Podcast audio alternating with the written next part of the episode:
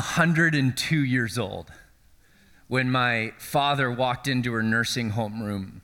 She'd been suffering with dementia for the better part of a decade. She'd forgotten the, the names even of the people in her family. And my father walked into her room and said, uh, Mama Rose, is there anything that you'd like me to read to you? We knew that her time here on this earth was dwindling.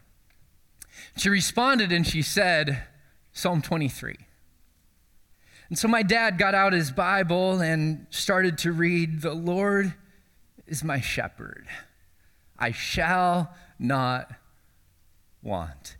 And something in my, my great grandmother at the age of 102 just awakened, and she repeated every phrase, said every phrase along with my dad of that beautiful poem. I mean, there it was something in her that just wouldn't let it go. Uh, that's the way that this poem functions, isn't it? That, that's the way that this song works. And in a day and time where a song stays at the top of the Billboard charts for a few months tops, can we pause and think about how remarkable it is that this poem, this song, has been a number one hit for thousands of years?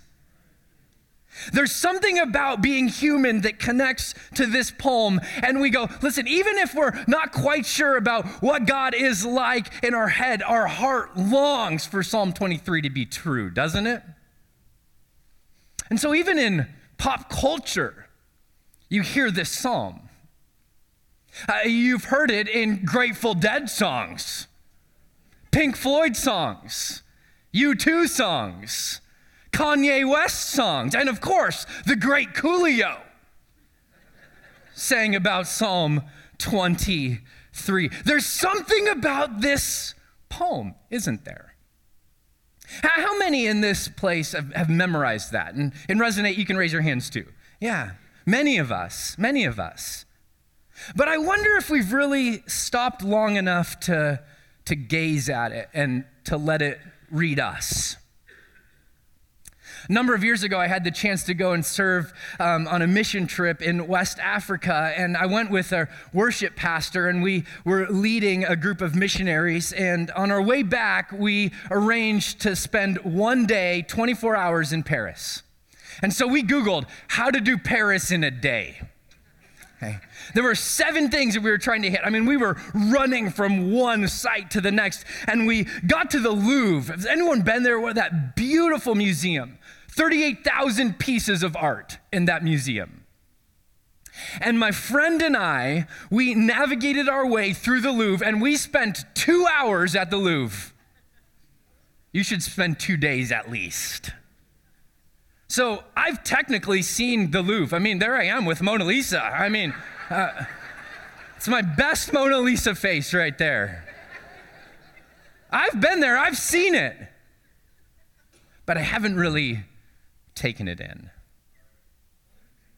And I wonder if maybe we've approached Psalm 23 the same way.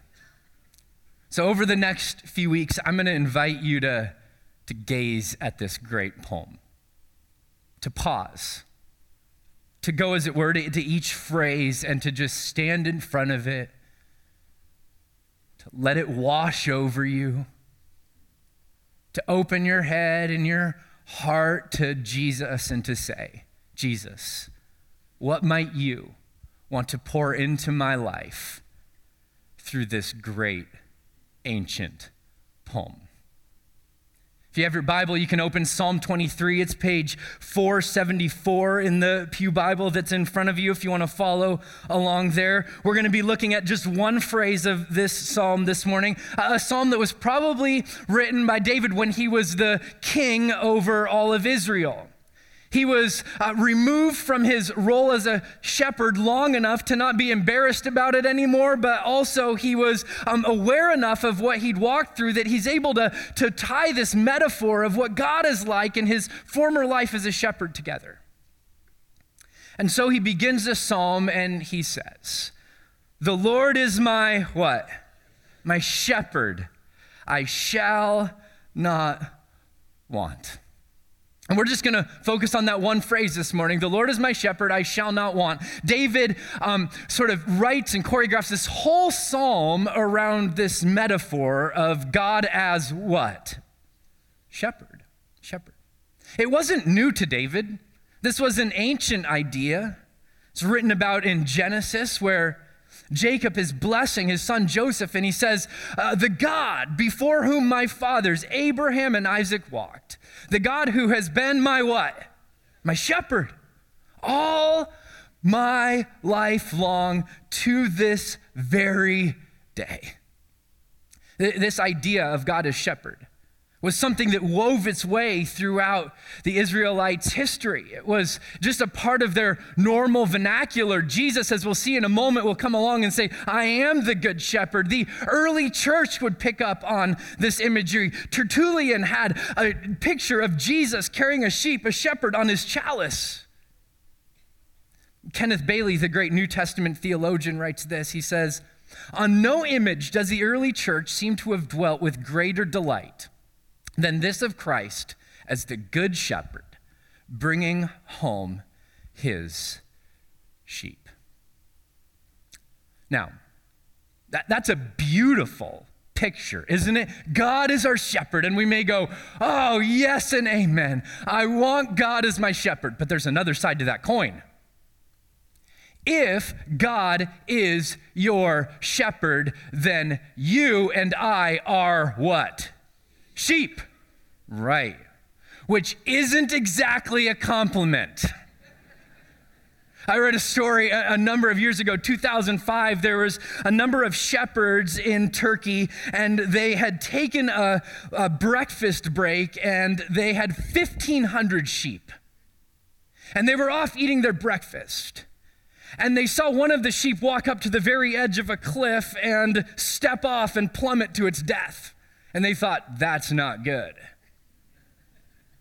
And then all 1,500 sheep followed. Every single one of them plummets down to the edge, to the bottom of this cliff. Now, here's the good news. Here's the good news. Only 450 of those sheep died because the billowy pile of wool cushioned the last thousand of them. That's awesome. Repeat after me I am a sheep. And Phillip Keller, in his great little book, A Shepherd's Look at Psalm 23, suggests that sheep require more intentional care than any other type of livestock. I am a sheep. I am a sheep. And here's what David says that, that he's a sheep and the Lord is his shepherd, and that because God is his shepherd. He shall not want. So David's saying, listen, if we can position our lives to receive all that God wants to pour into our life as our shepherd, we will live a life, as the NIV translates it, without lack. Here's how we'll say it together this morning the identity of your shepherd determines the satisfaction of your soul. The identity of your shepherd determines the, the satisfaction of your soul. I mean, don't we want to push back on David a little bit and go, You don't lack anything, David? Nothing that you feel like you need that you don't have? I mean, David, haven't you ever heard Mick Jagger and the Rolling Stones? I, I can't get no satisfaction. I try, I try, I try, but, but I just can't find satisfaction. No, David? And I think what David would say, I think he would push back on us, and I think he would say, listen, you are looking to find satisfaction in your successes and in your circumstances, but the reality is that the way you and I are designed, the way that you and I are programmed as human beings, the only thing that can truly satisfy your soul is your shepherd. And so the question isn't how much have you accumulated and how much have you accomplished. The ultimate question for everybody in this room that we must contend with is who is your shepherd? The Apostle Paul centuries later, will echo David's claim by saying, And my God will supply how many? Every need of yours according to his riches and glory in Christ Jesus. Every need. See, you are a shepherd, or you are a sheep. And as a sheep, you have a shepherd. You really do. Nobody in this room is without a shepherd. The question is simply, does that shepherd satisfy? For some of us, um, CNN or Fox News is our shepherd. It's where we go to find guidance and to find sustenance. For some, it's Google or Apple is our shepherd. For some, it's relationships or family or sex or success or material possessions. We all are looking to something to fill our soul. But as St. Augustine so poignantly put, you've made us for yourself, O Lord, and our heart is restless until it rests in you. Anybody want to say amen? There's something about being human that longs to know that we are cared for by the Almighty God. The Lord is my shepherd, and because he's my shepherd, I shall not want. So let's dive a little bit deeper because my guess is if you're tracking with me, you're going, okay, well, Ryan, how does God become my shepherd? What does that look like to live in that type of a relationship? Because I know I shouldn't want, but sometimes I want. And so, how do we step into this life that David talks about here? I'm so glad you asked that question. Is look at what David says. He says, The Lord, the Lord. And he uses this word anytime you see Lord in your Bible in all capitals. Have you noticed that? They're translating, the translators are translating from the Hebrew word Yahweh. Will you say that with me? Yahweh. And David could have chosen a number of names or words for God. He could have chosen Elohim and it would have read, God is my shepherd. See, Lord is a name, Yahweh is a name, it's, it's not a title. Elohim, God, is a title. So it's like my kids calling me Ryan instead of dad, which I'm not exactly fond of. But, but David's saying, Yahweh, he's calling God by name, and Yahweh was God's covenantal, providential, kind, committed name. Only the Hebrew people called him by. It's says, though David saying, This God, this God, Yahweh, is good through and through. And in the New Testament companion text to Psalm 23, which is John chapter 10, Jesus will echo this. He will say that I am the what? Good shepherd. I am the good shepherd. And if you're going to live in the reality of Psalm 23, friends, the first challenge, the first hurdle we have to get over is we have got to, in the very fiber and fabric of our being, trust that God is good. We've got to trust that He's good. And think of how many times David would have had the chance to doubt this the death of a child, betrayal by his family loss of ministry, loss of influence at certain times in his life, guilt from bad decisions. I mean, we don't want to whitewash this to the point where we just have David quoting this psalm uh, disconnected from all of his real everyday life. David walked through the valley of the shadow of death, and yet he can say, No, no, no, the Lord, Yahweh, God's good, kind, covenantal purposes towards me. And my guess is, my guess is that just like David, there's some things that you bring into these spaces every single Sunday, and we can sing songs like, All my life he has been faithful. And in the back of your mind, you're going, I'm not so sure. I'm not so sure. Where were you, God, when that death happened? Where were you when the marriage fell apart? Where were you when? And you fill in the blank.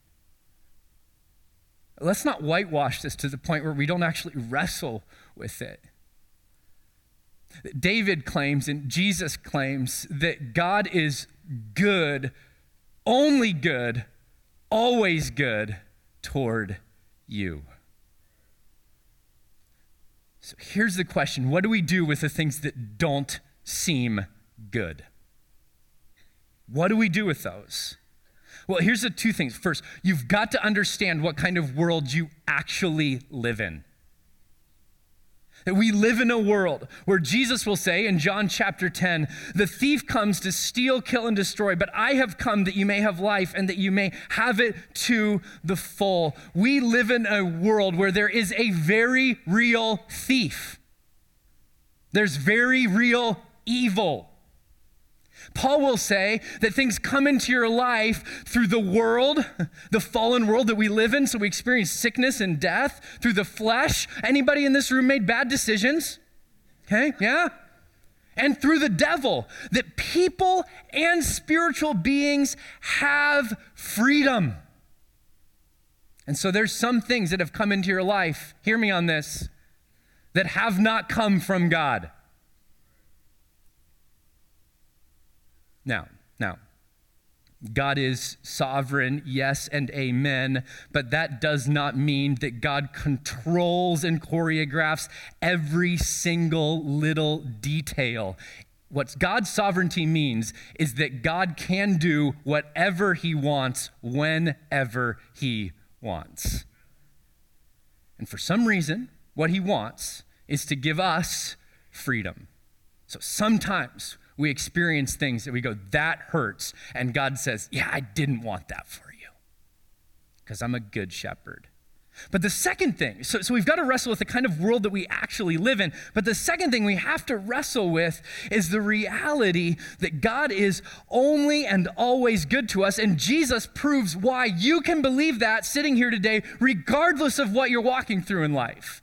Here's what he says I'm the good shepherd, and the good shepherd does what? Lays down his life for his sheep. He goes, I don't know what you're going through this morning. And, and you may not always understand my ways, Jesus says. But you never, you never, you never have to doubt my heart. Because if he went to the cross for you, you can trust that he'll do good towards you. It's one of the reasons I love that song that we just sang. The goodness of God. All my life, you've been faithful. And walking through just a difficult season right now, and that, that song is on my playlist and it's on repeat because I just want it to wash over my soul. God, remind me of it. So maybe if you're walking through a similar season, maybe you just put it on a playlist. Go on a walk in the morning and just let it wash over you. He's good all the time. Do you trust that? I mean, really? Do you trust that? Here's the way David continues Yahweh is my shepherd. Is as in right now.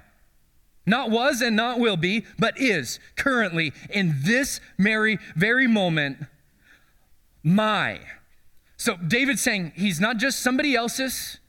He's not just the, the church's shepherd, he certainly is that. But what David's saying is he's, he's my shepherd, personally, in this moment, right now, my shepherd.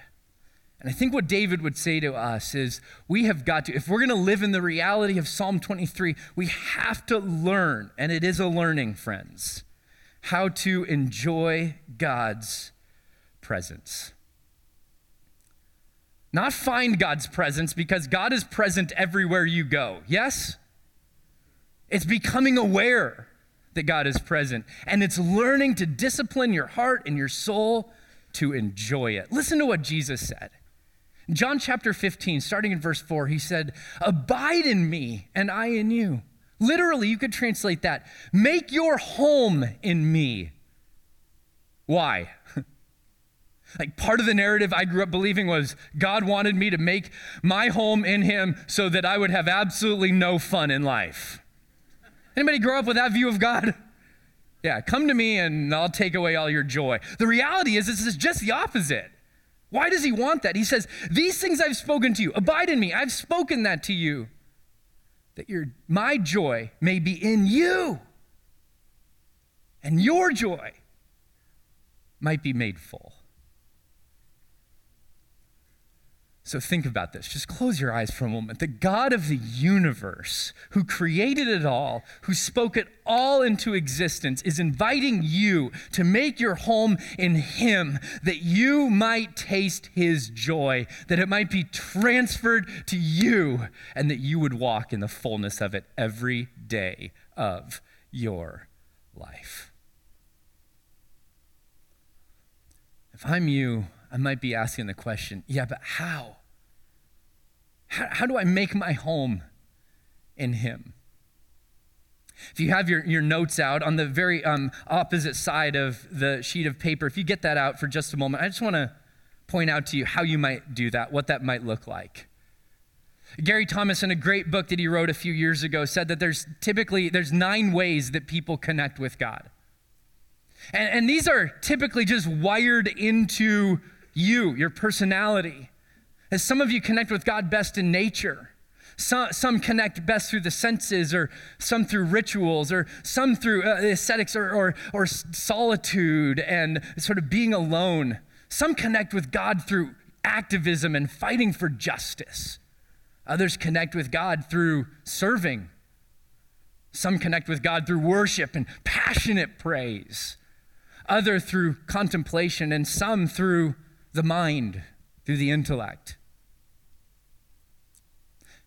Can I encourage you this week? Take that list, pray through it, and ask Jesus, Jesus, how do I typically connect best with you? And is there anything on this list that you might be inviting me to just to try? Just see how it works. Here, here's our tendency.